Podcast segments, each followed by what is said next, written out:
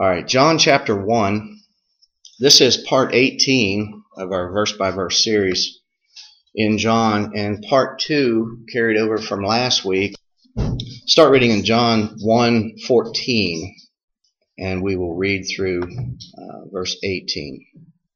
And the Word became flesh and dwelt among us. We beheld his glory, the glory as the only begotten of the Father, full of grace and truth. John, John the Baptist, bore witness of him and cried out, saying, This was he of whom I spoke. He that comes after me is preferred before me, because he was before me. And out of his fullness we have all received grace for grace. For the law came through Moses, but grace and truth came through Jesus Christ. No one has seen God at any time the only begotten Son, who is in the bosom of the Father, he has declared him. Now, last week we started looking at verse 17 that said, For the law came through Moses, but grace and truth came through Jesus Christ. That's what we started looking at last week. And we looked at a few elementary aspects of laws. First, we saw that the, the very first law was violated by Adam when God told Adam not to eat of the tree, the fruit of the tree of the knowledge of good and evil. That was the first law that was broken.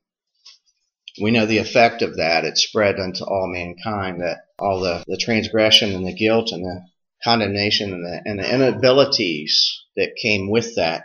And then we saw the law that was in place shortly after that law was broken. The law in the conscience. God imparted the conscience to all people after that. And we had talked about last week how that people by nature are violating their conscience all along the way as they come into this encounter with doing good versus doing evil. And they have this conscience that is, is not cleansed through the gospel, through Christ, through the Spirit. And all it does is it automatically, it seeks to produce a righteousness of its own. That's all it can do. It's an idolatry factory that constantly is either accusing or excusing with that conscience and rejects the gospel. We also mentioned that after that was the law in the form of the Ten Commandments given by Moses, and this is what our text specifically is dealing with. And we pointed out man's duty to God and man's duty to all other men, which would be considered in the scriptures called their neighbor. Man has this duty to God and, and their neighbor to keep that law. That's the standard. You have to be righteous, and that law is the standard of righteousness. Those that are born under the law, which is everybody before faith. If that Decalogue does not take care of that problem I just mentioned, the law of the conscience pretty much does the same thing. We know that the law and, and all the system that came with it, ceremonial law, its ceremonies and its penalties and its all of its sacrifices connected to it.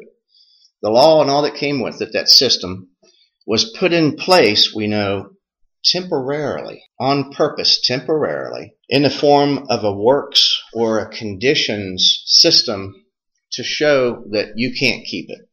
I don't care what covenant you look at that has to do with man keeping it, he's not going to keep it because of who man is man is unable to keep a conditional covenant. He just doesn't have it in him to do it. So that showed us this temporary old covenant put in place, God doing this on purpose, showed us there is a need for something else. Something permanent, something eternal, something that actually works. because the old covenant didn't. And we had mentioned that it's not the law's fault, it's man's fault.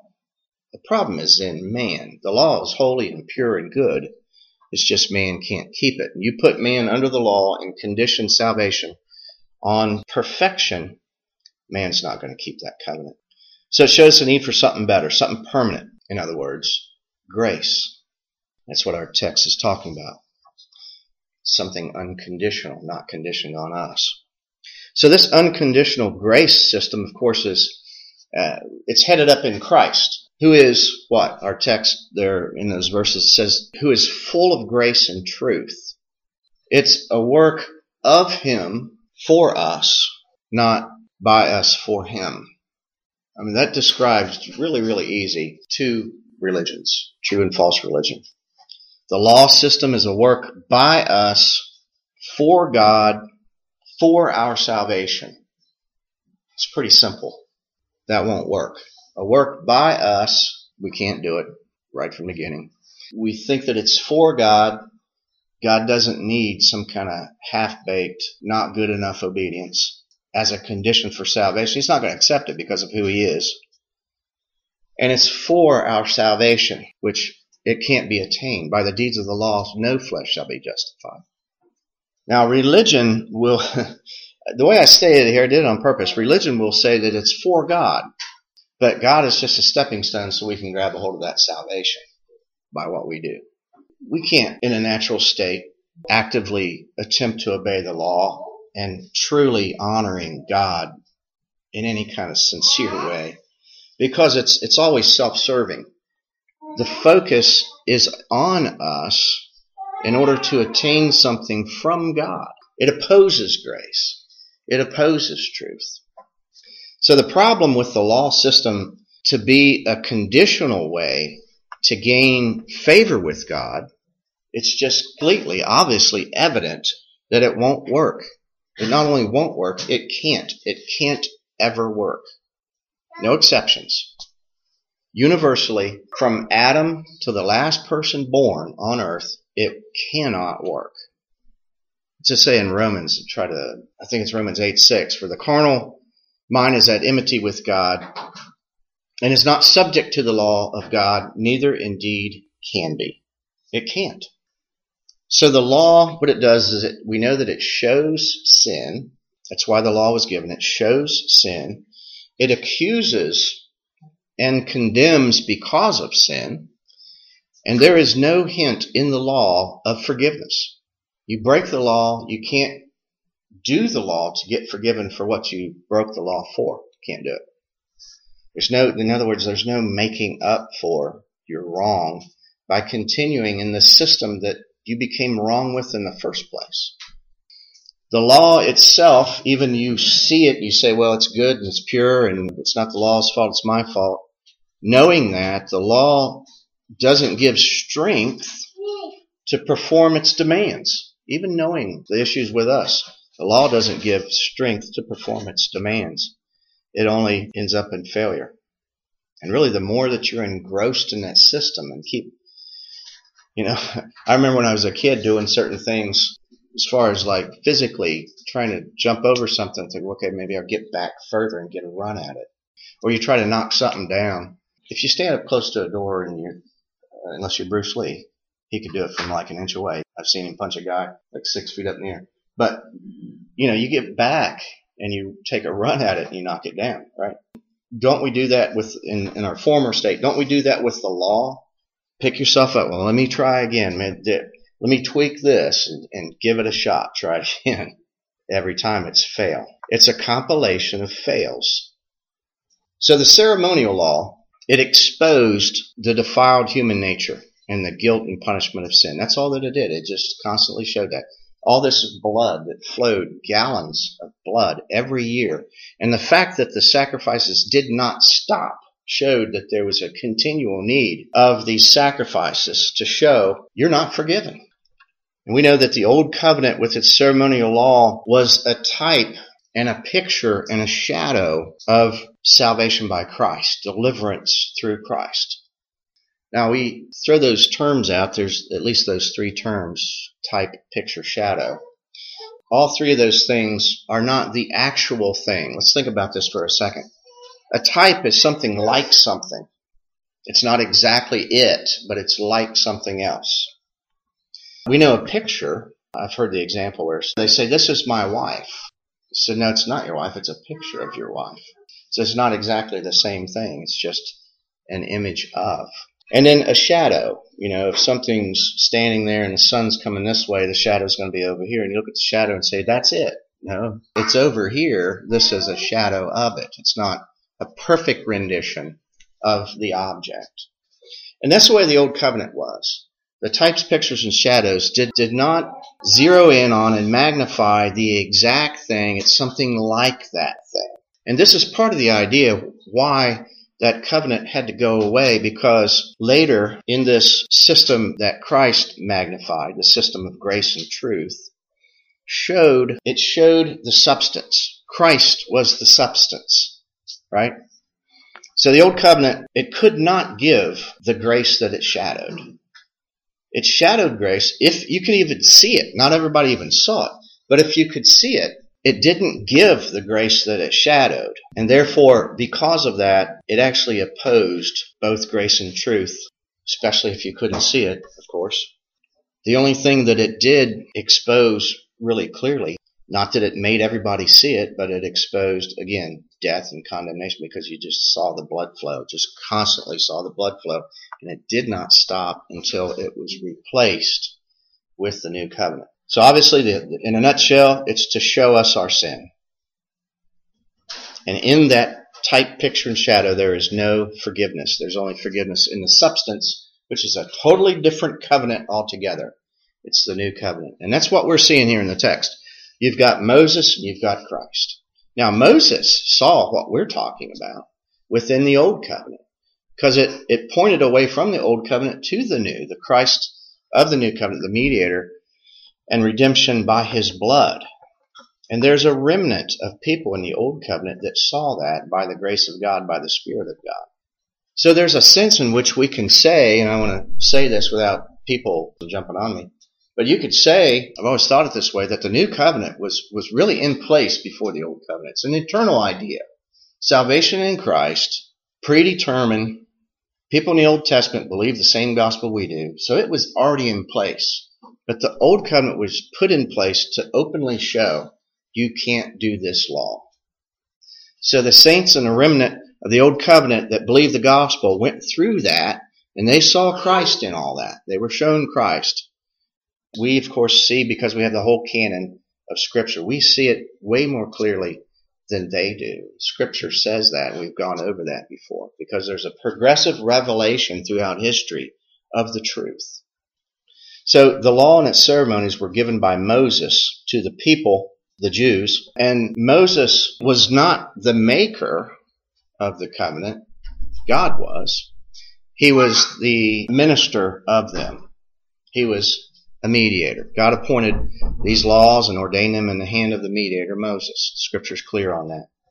Moses received it from God and ordained them by the, the hand of the mediator Moses. It says by angels he the means through by which he received them. And then he delivered them to the people of Israel. And I remember as soon as he came down from the mountain, they were committing idolatry, the golden calf, you know, it didn't take long. So this was really a very high office that Moses held as mediator. Historically, it was a big deal at that time that he was appointed to do this. And it was a great honor, humanly speaking, for him to have this position. But Jesus Christ is a far greater one with honor and has a much higher office. As our text says, but grace and truth came by Jesus Christ. So when it says grace and truth, what we're talking about is the gospel. It's the gospel. It's called the gospel of grace. It's called the gospel of Christ. It's called other things in the scripture. The gospel of God. And it is in opposition to the law as being a condition for salvation. That gospel is. And since it's a declaration of God's grace to his elect, it credits all of salvation to Christ. In other words, unconditional, free, sovereign grace, favor of God in Christ. Salvation outside of ourselves, done for us by Christ. And our text, not only mentions grace, but it mentions that truth came by Jesus Christ. And not only because the gospel contains truth, and by the way, nothing but the truth. The gospel is truth and nothing but the truth. It doesn't contain lies. Not just because it contains truth, but because it came from the God who is the God of truth. Scripture says that this God cannot lie. The one who promised think that's Titus, who promised eternal life, the God who cannot lie. So the substance of truth is Christ, who is truth himself. If we can get a hold of that, I mean, that's one line, one sentence, we'll be doing pretty good of what this whole thing says. The substance of truth is Christ, who is himself truth. Now that takes care of what we talked about early on, that a shadow and a picture and a type is not exactly Christ, but it's only a shadow and picture of Christ. But he himself is the substance and truth himself. That's why the comparison here. And of course, we know the truth is revealed to us, it's applied to us, and we're led into it by the scripture uses the phrase, the spirit of truth. And because it is the truth, these types are based on the actual substance of the shadow of the law, which is Christ. So in other words, Christ is better in every way. Read the book of Hebrews, it's clear on that. Everything's better in Christ. And not just a little. It's not just like he's, he's a better option. That's not what the, the message is portraying. Because he says, I'm the only way to the Father. It's not like, well, if, if you don't like the way I'm saying it, you can go back to this this supposed older way if you like it better, if it fits your tradition. No, he he comes and he says really nothing different than the saints that believed in the old covenant, knowing he was the, the one that's coming, the Messiah. He is the only way, and these things we're looking at these. Uh, as it says in Hebrews, these these beggarly elements, and I think in Galatians too, these beggarly elements or a weaker the shadow, picture, and type. The substance is coming, they saw in the Old Testament, and He is the only way.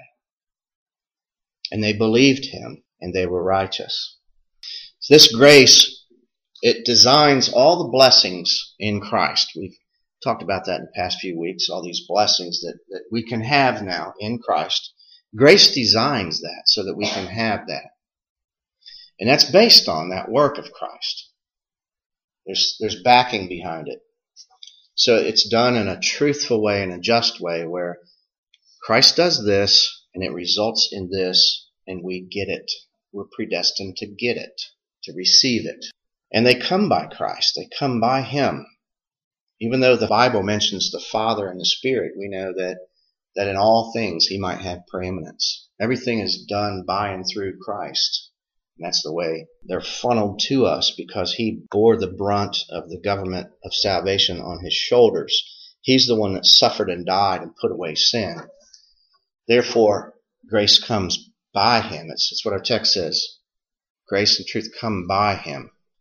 As uh, the gospel and the promises and the fulfillments of that all come to us, as Jason taught last week in the conference, they are all yes and amen It means they're sure and certain. And we don't get in the mix to affect them so that they might be uh, maybe or no. They're yes and amen in Christ because it is finished. And he performed the work. The battle is over on that subject. So these, this idea of Moses and the law and Christ and grace and truth, you can't get back in the old covenant and say yes and amen. All you can see is death. Grace and truth are said to come by him in our text, it says. And it means not that they are merely an instrument or a means, but he's the very author of them. We talked about the fullness that's in Christ and things like that. We talk about he is the fountain, the original fountain of all these things come from him. We don't add a catalyst and make it work. He is the fountain and the originator of it. He's the eternal Word of God. These ideas are not something new. Uh, they're new to those that hear them because we're Johnny come latelys, but it's, it's the ancient, eternal truth that God had to glorify himself through the death of Christ throughout all ages, eternity past. So he is the author. So he's the author, of course, also of the gospel and the promises. He's a giver of grace. And that idea shows the superiority of him over Moses. And that's, that's what we're doing. We're comparing Moses and Christ. Let's go to John 5. and, and start seeing some of these contrasts. I don't know how far we'll get through this. John 5 and verse 45. Do you think that I will accuse you to the Father? There is one who accuses you, Moses, in whom you trust. This is Christ speaking to the religious people who trusted in Moses. They rejected the gospel. They rejected Christ as the Messiah. Therefore, they didn't know the Father. They were of their father, the devil. That's taken care of in, I believe it's chapter 8. But he says, I pretty much don't have to accuse you. Somebody else already accused you. The one you trust in has accused you. You don't even know it. Right? 46. Because if you had believed in Moses, you would have believed in me because he wrote of me. Moses wrote of me in his first five books of the Old Testament. They're about me, he's saying to them. And they're like, who are you? I, I don't get the connection. Yeah, because you don't trust me, trust in Moses. But if you do not believe his writings, which, which they claim they did, how shall you believe my words? So there's just some contrast right there, right away. You, you see this over and over and over again in the Gospels as Christ deals with, of course, mostly the religious people. They're blinded by their own righteousness. They have confidence in the Old Covenant. They trust Moses. They trust Abraham. They're trusting everybody but whom they should, who is worthy of trusting, and it's Christ. And Christ always points back to these saints and said, you don't get what they got. They trusted in me. Look at chapter 7, John chapter 7, and verse 14. And now about the middle of the feast, Jesus went up into the temple and taught. And the Jews marveled. They were marveling at this one who was teaching, and they were marveling at his teaching because evidently it was pretty good teaching. It was something extraordinary that nobody was saying in a matter of fact way. And I, I would imagine that they were hemmed up in some of their answers back. You see that all the time when Christ engages with them. We were talking about that last night, Andy, about how that Christ would engage with these people and the awesomeness of his logic and his truth as he knew exactly where to go with it and it opposed theirs. And here again, we're talking about these contrasts between Old Covenant and New Covenant. The Jews marveled, saying, How does this man know letters, not being taught? He's a scholar. Christ to them, he's a scholar. Now we know who Christ is and what he knows. And his ability to learn, I would say, is way above the capacity of us because of who he is. Even as a sinless human, his capacity is higher because he has no sin. And he is the Son of God. So they marvel at this. I mean, nobody has come around that's, they were wowed, right? Jesus answered them and said, My doctrine is not mine, but his who sent me, speaking of the Father. If anyone desires to do his will, he shall know of the doctrine, whether it is of God or I speak of myself. Notice that there's a hinge here. It's very important. We can't miss this. And it is the word doctrine. This is how we judge things by doctrine. Doctrine means teaching. Of course, teaching that is extracted from the Word of God.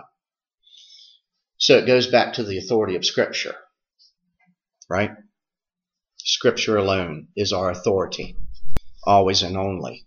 So that's how Christ said we should look at it. He didn't say, look at the way this guy, he, he doesn't go to the movie theater, he doesn't, he doesn't go to the bar, his wife wears a bonnet, he doesn't chew tobacco, he doesn't eat chocolate pie, none of that has any authority.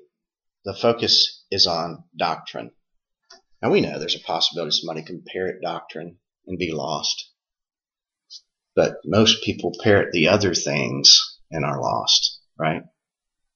I don't go to rated R movies. I don't smoke. I don't drink. I don't have cable TV. I cut my neighbor's grass. I don't cut grass on Sunday though. You know, those are things that have no authority because they can be, they can be mimicked and we don't know the motive. We can know the motive by the doctrine, though. If they have a wrong doctrine, we know the motive of everything else is skewed. Verse 18 He who speaks of himself seeks his own glory, but he who seeks the glory of him who sent him is true, and no unrighteousness is in him. Now here we go. Did not Moses give you the law? Look at this clearly. Notice this. And yet not one of you keeps the law. There's none righteous. No, not one. Not one of you keeps the law. Then he says, uh, the, the natural response of those that are exposed that they don't keep the law and their pride is uprooted by the exposure of self-righteousness. They seek to kill him. How many times they, and they picked up stones to stone him and he slipped through the crowd because his hour was not yet come.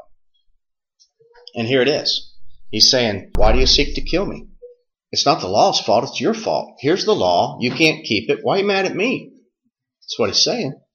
So this is the one, this Christ is the one who, at 12 years old, as his parents went in to pay their taxes, at 12 years old was kind of slipped away from from Mary and Joseph and slid into the temple and was checking out the old dudes with the beards, you know, and the hats or whatever they wore. I don't know.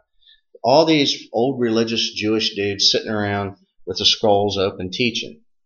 Christ was in there showing them about it at 12, showing him the things of the Word of God, of course, he was the Word. And you think about it, at 12, he didn't start his public ministry until 18 years later.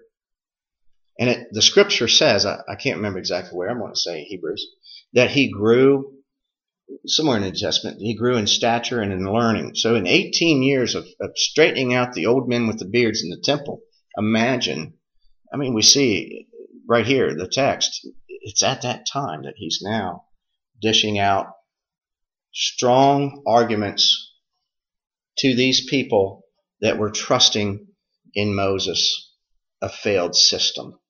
Look at chapter 9, John 9, verse 24. Then a second time they called the man who was blind and said to him, Give glory to God.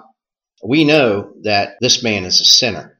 And he answered and said, Whether he's a sinner, I do not know. One thing I do know, that I was once blind, but now I see. Then they said to him again, What did he do to you? How did he open your eyes?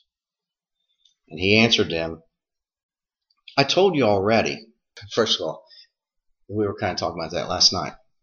How many times have we done that? Talking about the gospel, talking about Christ and and clarity over and over again.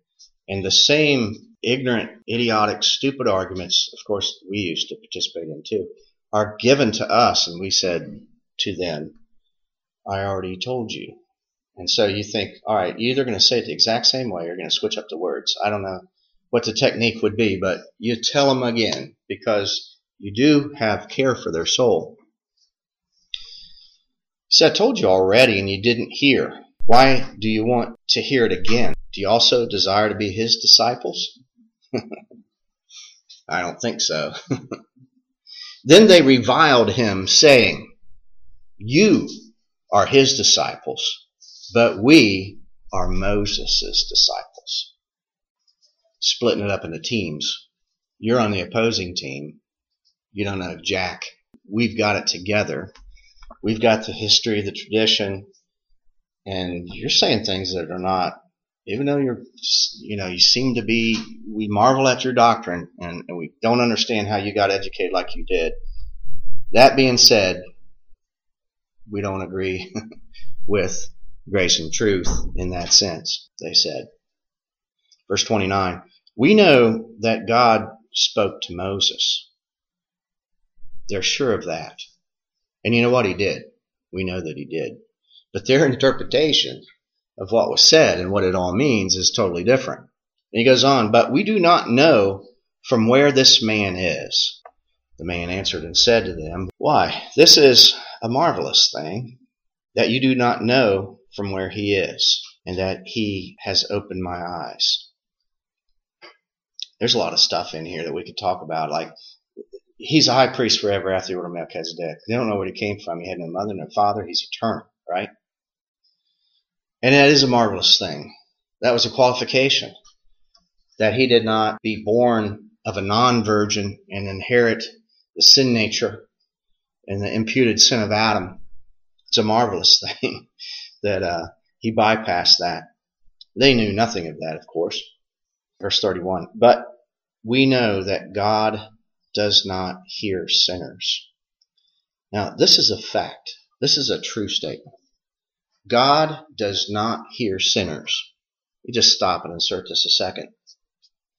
We are against here what's typically known as the altar call invitation sinner's prayer. And we know that that system teaches that you gain salvation by uh, initiating a prayer to bring God to, to bring to attention who you are from God. You're doing it. You're saying it's a condition that you do it and bring God to yourself. And you beckon God to come to you. And because of that, you're in. That's quote unquote all you gotta do. Say the prayer and mean it in your heart, in your heart of hearts, right? You've heard it. God does not hear sinners. You have to have a mediator for God to hear you, for you to be heard. So this is a true statement here. But we know God does not hear sinners. But if anyone is God fearing and does his will, he hears him. So people in religion take this as a conditional system. You can't get grace until you humble yourself, right? That's the idea. We've talked about that. That's not the way it works. The one that God gives grace to, he humbles also. It's not a conditional thing. I've humbled myself enough to where I will get grace. It's not that. From everlasting, it was not heard that anyone opened the eyes of one who was born blind. It's never been done before. It's unheard of, they said. If this one were not of God, he could do nothing. They answered and said unto him, You are altogether born in sins. Do you teach us? So those religious people are looking at this blind guy and said, didn't say you, you're born in sin. They said you're altogether born in sin. You're bad. God, I think, I thank you that I'm not like other men who are altogether born in sins, ate up with sins. And they cast him out. You know, they said before that, said, you're, and you're teaching us? Then they cast him out. And Jesus heard that they cast him out, and finding him, Jesus said, Do you believe on the Son of God? And the guy that, who had just had his eyes opened, he answered him and said, Who is he, Lord, that I might believe on him? And Jesus said, You have both seen him, and it is he who's speaking to you. I'm the one. I'm him, in other words. He said, Lord, I believe and he worshiped him. And Jesus said, I have come into the world for judgment, that they who do not see might see, and that they who see might be made blind. It's opposite day in the natural realm. and those of the Pharisees, of course, who were with him heard these words and said unto him, Are we also blind? Uh, I'm getting your inference, your implications here. Uh, is that what you're saying to me? Christ was pretty clear, and yes. and Jesus said unto them, If you were blind, you would have no sin. But now you say, We see, therefore your sin remains. Self righteousness here. He's pointing it out. They're saying that they disagree with the Old Testament text out of different places in Psalm that says, There is none righteous, no, not one. There is none that doeth good. There's none that seeketh after God. There's none that understandeth. They're saying, and they had they had these writings. They're saying, I don't agree with that. So they didn't believe they didn't believe the writings of the old prophets. They thought they were the go-to guys for the law. They didn't understand the law. They didn't keep the law. Christ proved it over and over again. He said, you, you have these writings and, and you don't even do what these writings say. You don't understand them. So these people here, they chose to reject Christ in favor of Moses. We were talking about this a little bit last night. Andy brought this up in a conversation about a choice. And you know, sometimes when Calvinists, Reformed, Sovereign Grace people, talk to other people, they get this choice. They don't qualify their language, and they get this choice to say, you don't have a choice. So we want to qualify that. We want to talk just for a second about the will. How that man has a will. Don't ever tell people they don't have a will. But make sure you tell them that their will is in bondage to their nature. Right? Because when you say you don't have a will, humanly speaking, they just turned you off. They're offended at something you didn't say right. You explain to them, though, you go further and say, no, you you have a will, but let me tell you that it's not free and why it's not free because it's connected to and it's bound to your sinful nature. Therefore, when something is spoken, a contrast of Moses and Christ, there is a choice that is activated and it involves your will. And those that are not enlightened, that will and that choice is bound to the nature to always choose the wrong thing. Moses. But when it is enlightened and life is given, we've said before here recently, it's too late. your heart has changed and you're irresistibly going for Christ. So your will is not free in that sense either. So there is a choice there. Choose you this day whom you serve. For me and my house, you know, we're going to serve the Lord. But keep in mind why that will moves because of the influence either way. So they rejected Christ blindly, trusting in themselves because of using Moses as their authority. Let's look at one more text. To go to Acts chapter 13. We'll conclude with this. Acts 13, start reading in verse 37. But he whom God raised again saw no corruption. Speaking of Christ. Therefore, be it known to you, men and brothers, that through this one, Christ, the forgiveness of sins is announced to you. And by him, Christ, all who believe are justified from all things, notice this, which you could not be justified by the law of Moses. By the deeds of the flesh shall no person be justified you cannot be forgiven. You cannot be pardoned. You cannot be reconciled. You cannot have this life of faith through Moses' system. Therefore, verse 40, beware lest that come on you which is spoken of the prophets. Behold, you despisers, and marvel and perish. For I work a work in your days a work which you shall in no way believe. Look at that language. You shall in no way believe. We see other harmonious testimony that says you can't until or unless my grace is involved. Though a man declare it to you, he's saying here, it's not that you didn't hear it, it didn't go in your ear, it's not that. You, you are the problem. You have a, you have a problem with who you are by nature. And the Jews, having gone out of the synagogue, the nations, in this version, the modern King James uses the word nations, which means Gentiles. And here in a second, we'll talk some more about that in conclusion. Jews having gone out of the synagogue, the, the Gentiles begged that these words might be preached to them the next Sabbath. So they were interested. They hadn't heard anything like this. They actually begged, uh, we want to hear this next week, some more about it. And the synagogue being broken up, many of the Jews and the devout proselytes followed Paul and Barnabas, speaking to them, persuaded them to continue in the grace of God. In the grace of God. And on the coming Sabbath day, almost, notice this, I, I didn't, hadn't seen this before. Almost all the city came together to hear the word of God.